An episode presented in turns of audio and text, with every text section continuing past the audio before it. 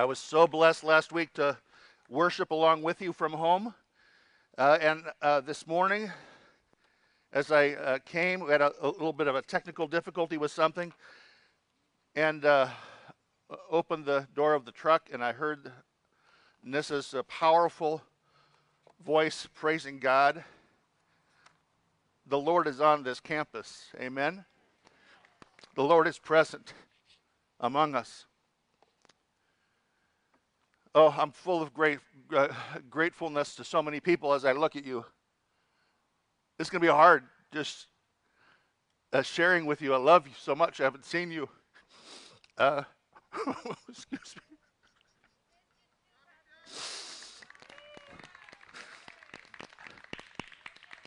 It's been a long time, and I thought of a passage of scripture from the Psalms that I thought would be a good call to worship, and we've already been worshiping, but you know, you can use more than one call to worship. Amen. And it's this from the Psalms. Maybe you can help me finish it because I might get get it out. You might have to help me finish the whole message as far as that goes.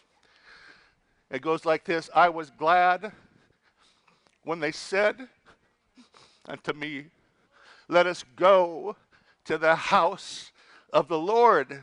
And here we are in the presence of the Lord. Now, you know, it's not a physical building because we're actually, in that sense, we'd be outside the house of the Lord, right?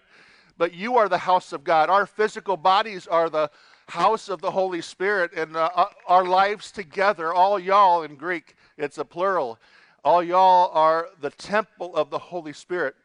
God lives among you. I'm filled with gratitude to see you. These chairs, look at you all, masks on, uh, socially distancing. Uh, I look at uh, green grass where a couple months ago this was really brown grass.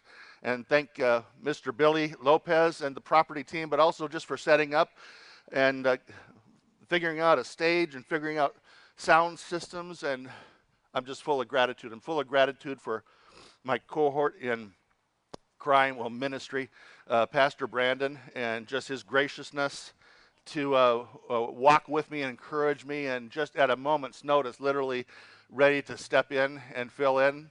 Uh, I'm grateful to Sergio running our sound. I'm grateful to Chad running our video, getting us online, uh, and under a, a, great degree of difficulty, especially last week where we had some Wi-Fi connectivity problems initially and got things worked out. And Billy Vasquez making sure that watching online people have the the kind of the uh, the outline to follow.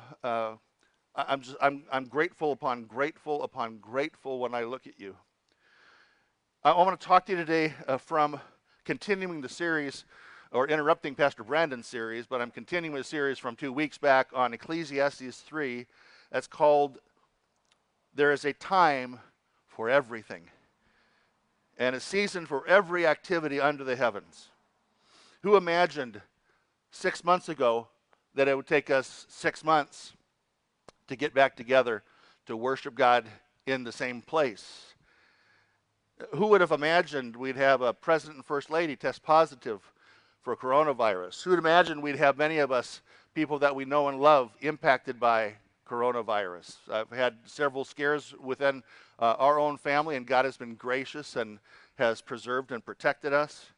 Uh, who would imagine that Super Bowl champions would be impacted by coronavirus and have NFL football games with the, the uh, Kansas City Chiefs uh, put off or postponed because NFL teams, despite their reg- stri- uh, strident regulations, uh, would contract this coronavirus. Uh, but here we are. There is a time for everything, whether we like it or not. There's a season for every activity under the heavens. Proverbs 13:20 tells us this.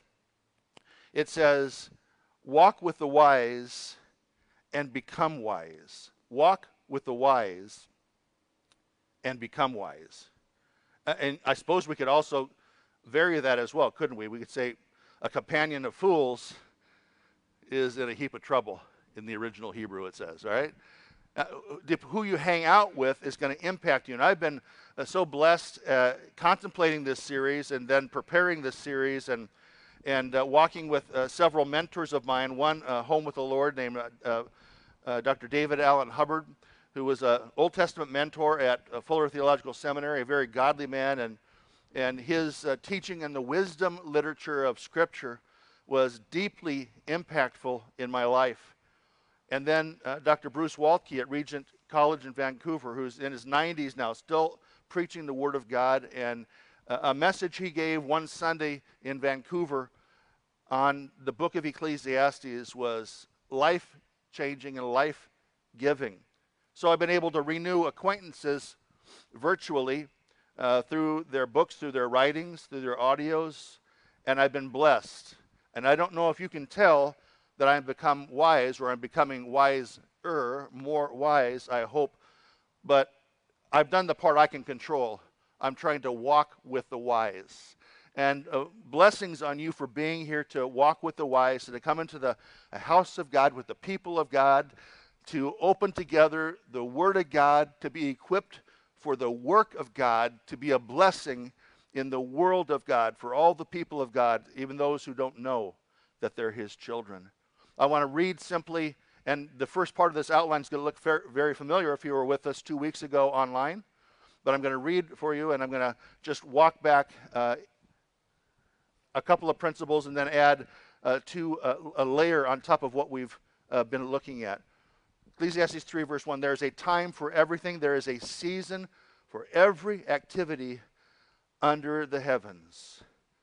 There is a time to be born and a time to die, a time to plant and a time to uproot, a time to kill and a time to heal, a time to tear down and a time to build, a time to weep and a time to laugh, a time to mourn and a time to dance, a time to scatter stones and a time to gather them, a time to embrace, and like these days with COVID 19, a, a time to refrain from embracing.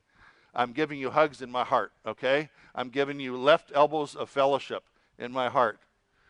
Holy kiss, I'll keep my mask on. You too. A time to search, and more, much more painfully, a time to give up. A time to keep and a time to throw away. That would be 2020 for many of us, wouldn't it? time to throw away. A time to tear. That's happened in so many of our hearts and lives, and a time to mend. A time to be silent and a time to speak. A time to love and a time to hate. A time for war and a time for peace. Standing back from these pairs of really opposites that impact all of us at one time or another in our lives. There's no escaping most of these in the human life. The author asks, What do workers gain from their toil? In other words, is it all worth it? Is life worth it? Is all the effort of life and, and, and working and all the extra kinds of work that we have to do in this season or uh, sometimes the, the lack of work happening in this season. What do you gain? Is it worth it? I have seen the burden that God has laid on the human race. God has us here in His time, under His hand, in His presence, with His people, with His Word, with His Holy Spirit walking up and down and making physical contact and spiritual contact with us. He is here, but He has laid this burden on the human race. The burden is called life, it's called the seasons for everything, it's called the season for every activity we can imagine. But verse 11 says that God has made everything beautiful in its time. He's made everything beautiful in its time. There's something of deep beauty and appropriateness in everything in life. Starting from the beginning, there's a time to be born and a time to die. And we've gone through these seasons over the past six months. Some of you have lost people who are very, very precious to, me, to you. Uh, really, all of us in the Bethany family, we've had losses that are deep, and we, we would prefer just to have the time to be born, but God has created life in such a way that on this planet it isn't permanent. We have a future, and our dying on earth is a transition to life that never ends in the presence of God. But these times, they come whether we like it or not. And there's a beauty in that if we can see things from God's perspective, which we almost have to, or we long to, because look at this next line God has also set eternity in the human heart. Yet no one can fathom what God has done from beginning to end. God has set eternity in the human heart. There's something that God has placed into every human being to try to figure things out, try to understand how things work. I'm blessed today to have a couple of my grandkids here, little Ellis and little Luca. Welcome to uh, Shelby and Ryan and little Luca uh, visiting us today from Okinawa permanently, praise God. And we are so glad to have you back. But my little grandkids are inquisitive and they're curious and they want to know why and they want to just they just ask questions and they don't stop. I'm sharing my study. I don't even know if it's my study anymore to be candid with you, but I'm sharing it with little Luca. It's his bedroom. Uh, and so really honestly people say it's uh, you know oh that's back in your study. They don't really say that anymore. They say it's back in Luca's room. And that's just the way life works. And Luca, from the time he gets up, is going to ask questions. And he's going to look and try to figure things out. God has placed that in the human heart for us to figure out things. Uh, little Ellis, when she gets together with her cousin that she's only been around for couple weeks at a time uh, in his uh, now two years of life, and she just wants to hug him. She just wants to be close to him. And and uh, when they were here a year ago, he was just kind of learning to walk, and Ellis is just going to love on him and hug him, which means both of them go down pretty much because he's just a little bit over two, about two and a half uh, herself. Uh, but it's just important to her. There's something that God has put into our heart that it's not really almost controllable. It, it's needs to happen. Little Luke is going to wake up, and almost always every morning, the first thing he says is a deeply profound theological phrase. It's this it's tachyo. Tachyo. It, it, actually, technically, the word, when you spell it in English, starts with a V. Vacuo. Vacuum. He loves the vacuum cleaner, the vacuum machine, any kind of vacuum. In fact, friends of theirs from Okinawa sent him a birthday gift, and it's a toy vacuum. And the joy, you thought he'd gotten, you know, a pony or something like that. And he just, we put it together. He, he gets up, he just turns that thing on. You know, we've got a little rotating floor vacuum. He wants to turn that thing on at any time, day or night. He gets up in the morning, vacuum, vacuum. He, he knows every button. He knows how to control the computer from down here. He's got to reach his hands up. He, he can do things that I don't even know what he's doing on the computer, but just random hand movements and stuff begins to happen and change. And, you know, where's my message? And I go over here, and then the printer is being turned on and off and opened and closed. And it's just like he is in perpetual motion. He, God has put eternity in his heart, and he needs to figure stuff out. You understand that process? I, I many times have wished that God had created me different from who I am. Some of you would say, Amen. And that's fine. I understand that process, right? But, but I, I, I wake up in the morning and I wonder. I, I don't say, I wish I could just wake up and say, Oh, what a beautiful morning, you know.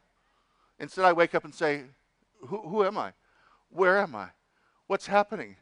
What's going on? Why am I here? What's the meaning of life? I ask weird questions. Why? Because God has put eternity in my heart. You, hey, you can laugh at me. You ask some weird questions yourself. Admit it. Some of us won't admit it because it's embarrassing. The kinds of things that we stew about, we, we worry about, we obsess about. God has put eternity in our hearts. And yet, no, no one can fathom what God has done from beginning to end. Isn't that interesting? God has made us such that we need to understand the reason why we need to understand who we are. We need to understand where we are. We need to understand why we're here. And yet, God has made life such that we don't ever fully get it. That means life is something you and I cannot control. And I believe the writer of Ecclesiastes would have us respond in the only way appropriate in a situation where you're in some place that you cannot control, I think all we can do is fall to our knees in humility and then in worship and say, I am not God. God in Scripture over and over speaks for himself and says, I am God, he says, and there is no other, including you, Doug, and including you, your name here. God is God, and there is no other. He has put eternity in the human heart, yet no one can fathom what God has done from beginning to end. But there is something that we do know in the middle of confusion, in the middle of, of the difficulties of life. Verse 12 I know that there is nothing better for people than to be happy. New American Standard and other translations say to rejoice. Nothing better for people than to rejoice and to do good while they live, that each of them may eat and drink and find satisfaction in all their toil.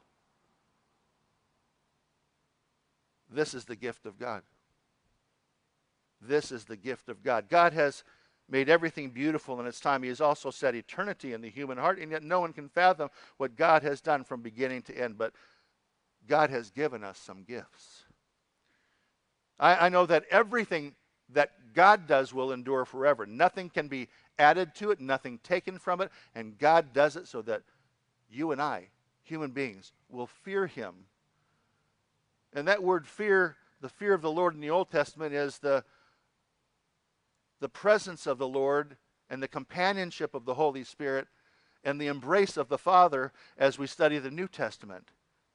God did it so people will fear him. God did it, New American Standard says, so that people will be in awe before him in his presence. The voice translation says, We humans can only stand in awe of what God has done. Whatever is, has already been and what will be has been before, but God will call the past to account. What does Solomon know about our lives? Just walking through it, that's why these are filled in for you. Well, he's honest. Sometimes life can feel a little meaningless. What do workers gain from their toil? He, he's realistic that often life can be pretty hard. Anybody out there say amen? Anybody out there just raise your hand and say life can be pretty hard. Anybody out there too tired to raise your hand Yep. Yep. Often life can be pretty hard. I have seen the burden that God has laid on the human race. And this writer, this thinker, this theologian, philosopher is credible because generally speaking, life is confusing. No one can fathom what God has done from beginning to end. And the most elemental question that human beings can ask is a question why? Why, God? Why COVID 19? Why coronavirus? Why this season? Why my struggles? Why my losses? Why have I gone through times of grieving those who have died, or times of uprooting, or times where I, I feel like something has died, a time to kill? Uh, why, God, have I felt sometimes times of being torn down and sometimes weeping and mourning? Sometimes, God, just a time where I could scatter stones and a time to gather them. You see, our lives don't last forever, even though it might feel like it. But number two, he understands that life isn't easy, and yet it's beautiful. And he's talked about and thought about these polarities. I want to ask Pastor Brandon, to, since he's used to doing things at the last minute, virtually, whether it's uh, being part of the worship team uh, or yeah, just yeah, you'll just you're, you're going to know what to do. You brought you brought your instrument. And I just want you to come and just kind of help us to just walk into God's presence together. Would you look for a moment? I want you to take maybe two minutes. I ask Pastor Brand just to, to play something just to remind us that we are already in the presence of the living God, right? The trees of the field will clap their hands if we don't, amen? And I want you to look at that list of ver- uh, from verse 2 through verse 8. And for a moment, would you just reflect and say, what seasons do you most enjoy? That's a, that's a better question than the one that's about to come, okay? Which season do you most enjoy? I, I prefer a time of planting to the time of uprooting, right? Although sometimes uprooting is necessary if you want to plant, right? I, I prefer the time to heal after a time when I've experienced some death. I, I prefer building instead of tearing down or laughing and dancing instead of weeping and mourning. Would you just look through and maybe circle what seasons do you most enjoy? I'd sure rather embrace this morning than to refrain. I don't want to give up. I want to keep searching. I don't want to give up. There are times we want to hang on to and never let go of. That's, that's God's gift to you and I of our memories. It's a time to keep. Sometimes we're tempted to throw it away. I preferred mending when I've been torn. Time to be silent and time to keep. It depends what's appropriate at that moment. What seasons do you most enjoy? And then maybe underline or cross out. I like to do that sometimes, even though you're not crossing out God's word, but the idea of, God, this is just so pressingly difficult for me. What seasons do you absolutely dread? The irony of life is that the longer I live, the more I experience death in people that I love around me. When you're a human being in relationship, you're going to experience loss. You're going to experience death.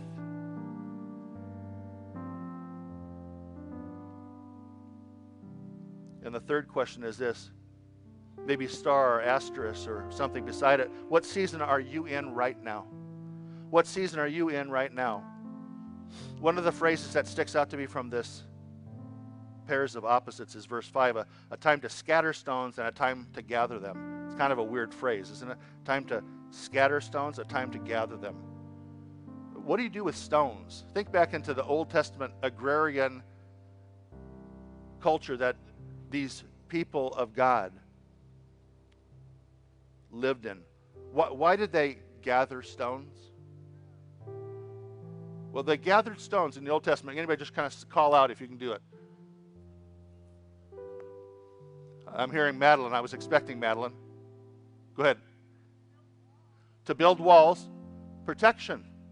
There are times we need protection, amen? Feel a little, little exposed, a little vulnerable in life today? Other, any other reasons you would gather stones? To skip them. I like that. Hey, there's a time to laugh. Thank you very much. I love skipping stones. Across a placid lake or river. Reminds me I haven't had a vacation for quite a while and gotten out in the lake or river.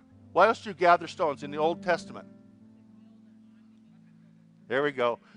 Our worship leader, Anissa, gave us to build a monument to the Lord. To gather stones. Here I raise my Ebenezer, the old hymn. It's a, it's a pile of stones that you look at and you remember later and say, truly, God was here. God is in this place. God met me at this time.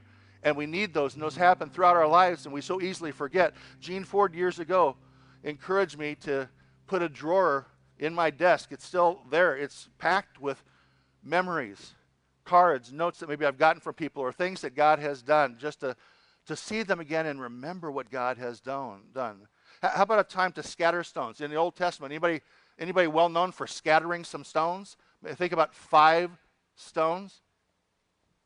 Who scattered stones? David and Goliath. Why did he scatter stones?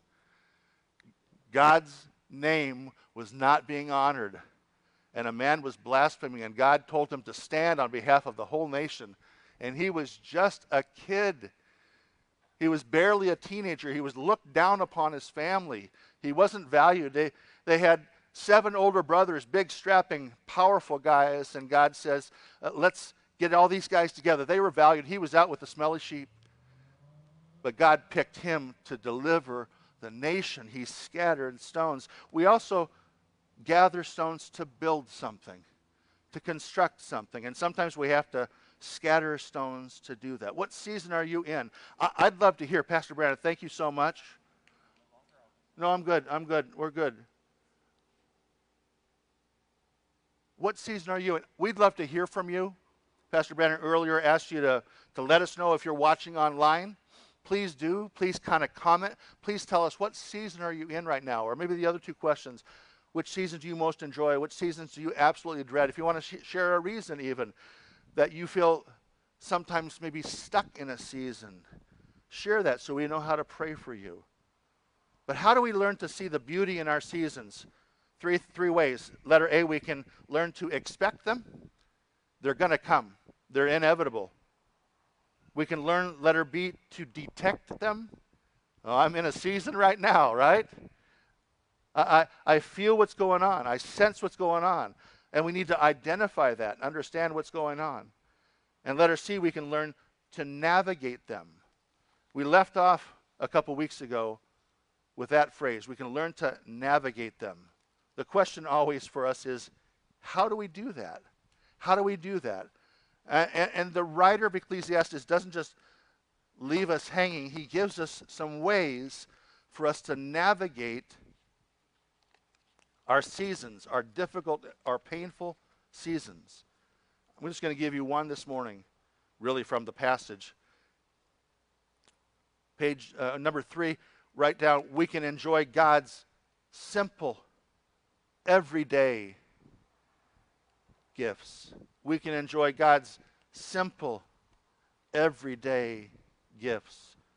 Going back to just two verses, verses 12 and 13, and just kind of sitting there for a moment. I know that there is nothing better for people than to rejoice, to do good while they live, that each of them may eat and drink and find satisfaction in all their hard work because underline what's already underlined this is the gift of God. Letter A, rejoice. That's the first thing. We've got five things we're given. We're not going to get to the five. We're going to get to the one.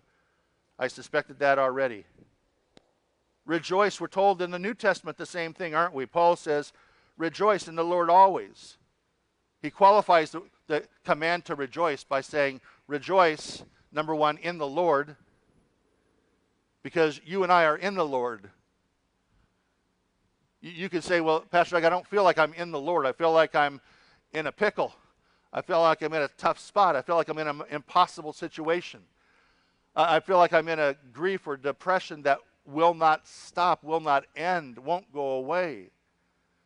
I feel like I'm grieving a loss, but people are saying, well, you know, time heals all wounds. It's time for you now to suck it up and move on. And yet your heart still feels broken.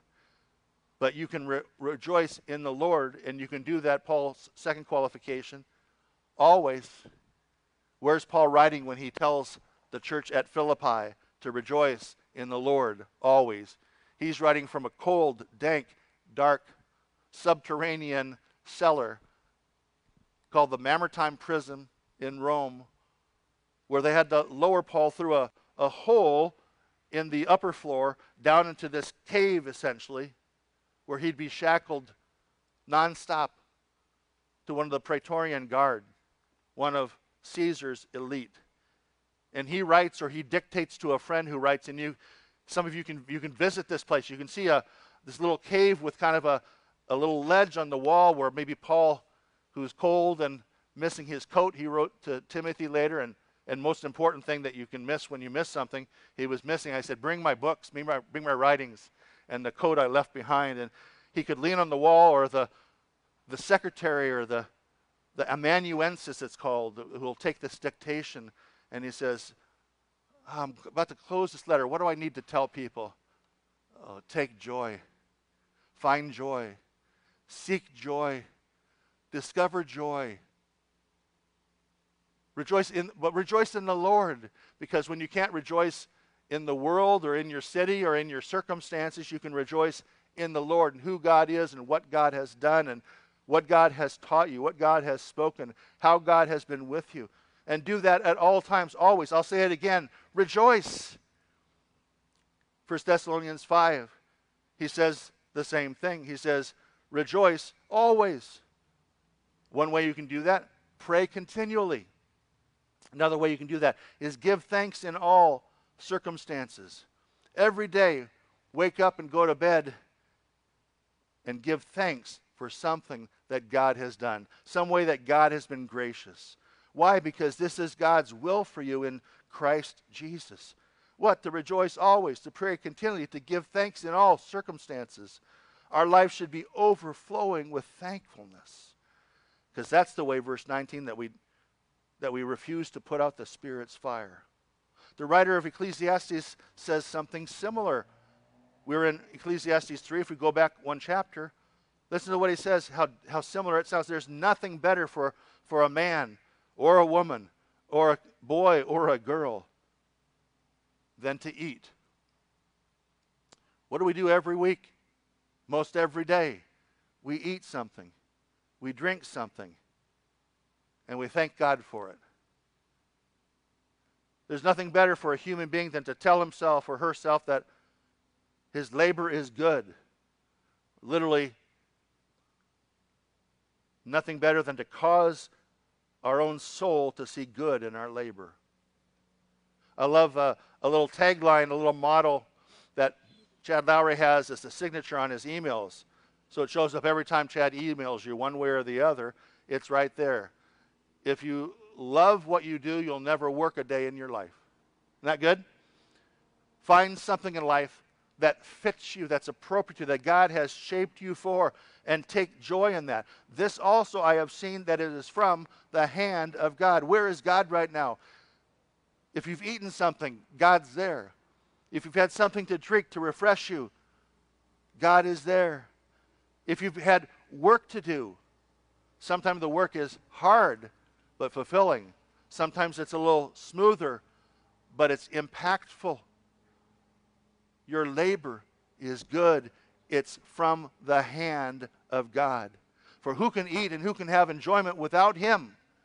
See, God gives us the ability to rejoice. God gives us the ability to have enjoyment. New Testament says, Paul again says, God gives us everything for our enjoyment. Jesus in the gospel says that our Father, our loving Father, knows how to give good gifts to his children. Some of us looking at a little two year old might not think that the best gift that they could envision was a toy functional vacuum. But our God, and somebody who's a, who loves this little guy, knows how to give good gifts to his children. That's our God. To a, to a person who's good in his sight, he gives wisdom, knowledge, and look what else he gives. God gives joy. Fast forward to Ecclesiastes 8. So I commend the enjoyment of life and just simple, everyday gifts. There's nothing better for people under the sun, which some of you are just starting to be. I'm watching the time, right? Than to eat, than to drink. I want to finish strong and on time, so I'm going to do that. And thank God.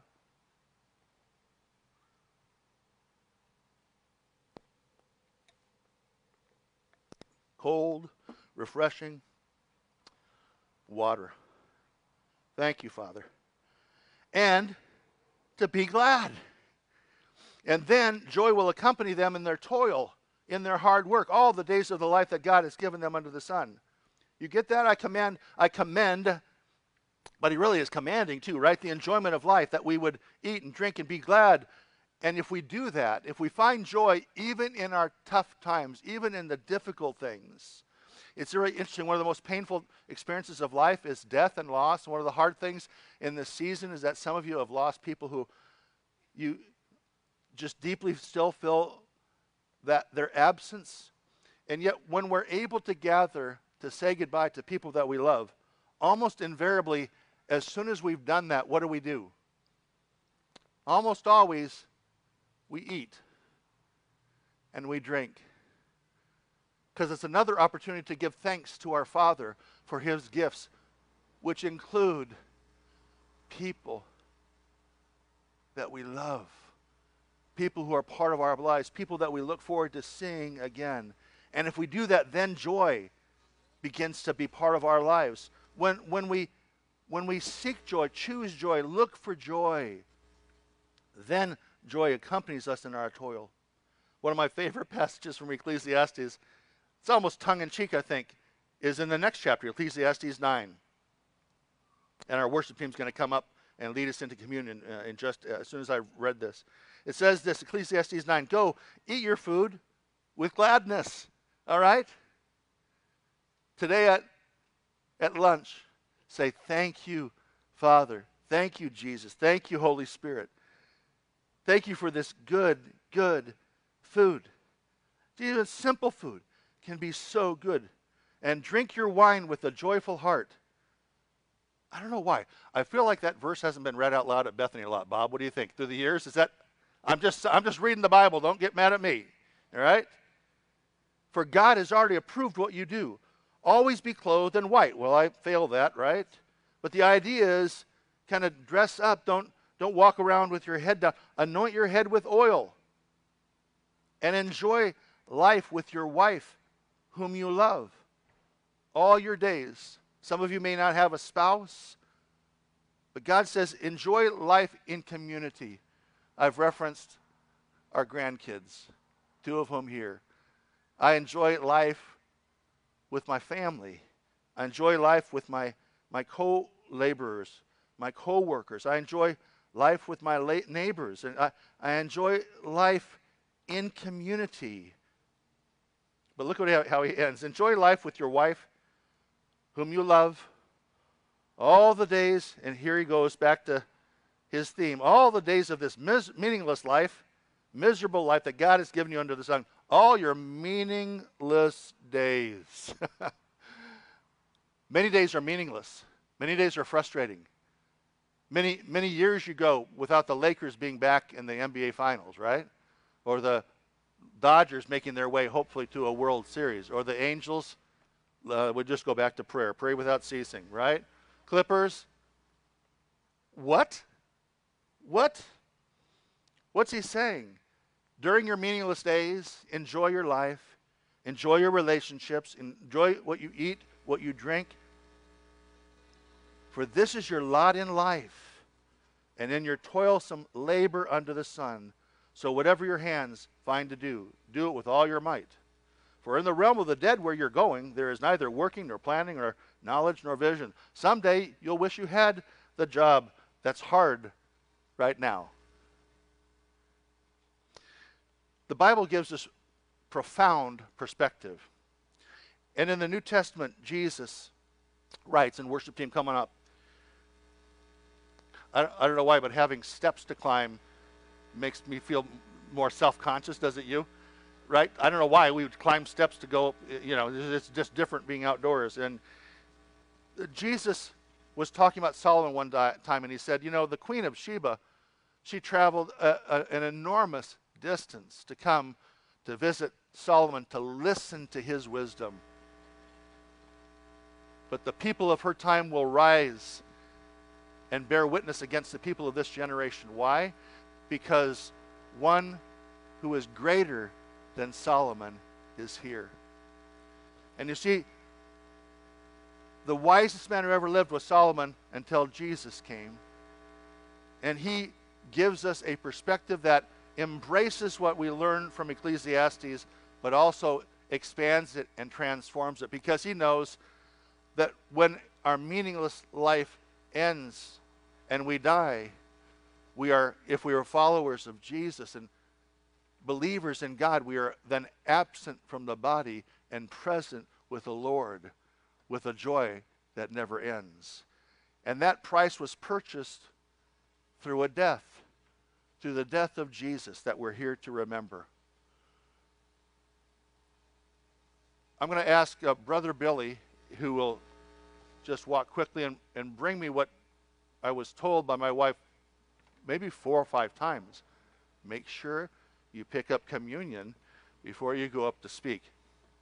Brandon, you are always you're always in my corner. So take this bread and Jesus said, This is my body. You remember, the wiser than Solomon knew that through the weakness of the cross, God would do something so powerful that the world would never be the same. Take this bread. This is my body, Jesus said. Do this in remembrance of me. Remember right now. Remember, remember, remember all the gifts that God has poured out into your life. So many of which I just see around me this morning. Thank you, Jesus. Thank you, Father. Thank you, Jesus. Thank you, Holy Spirit.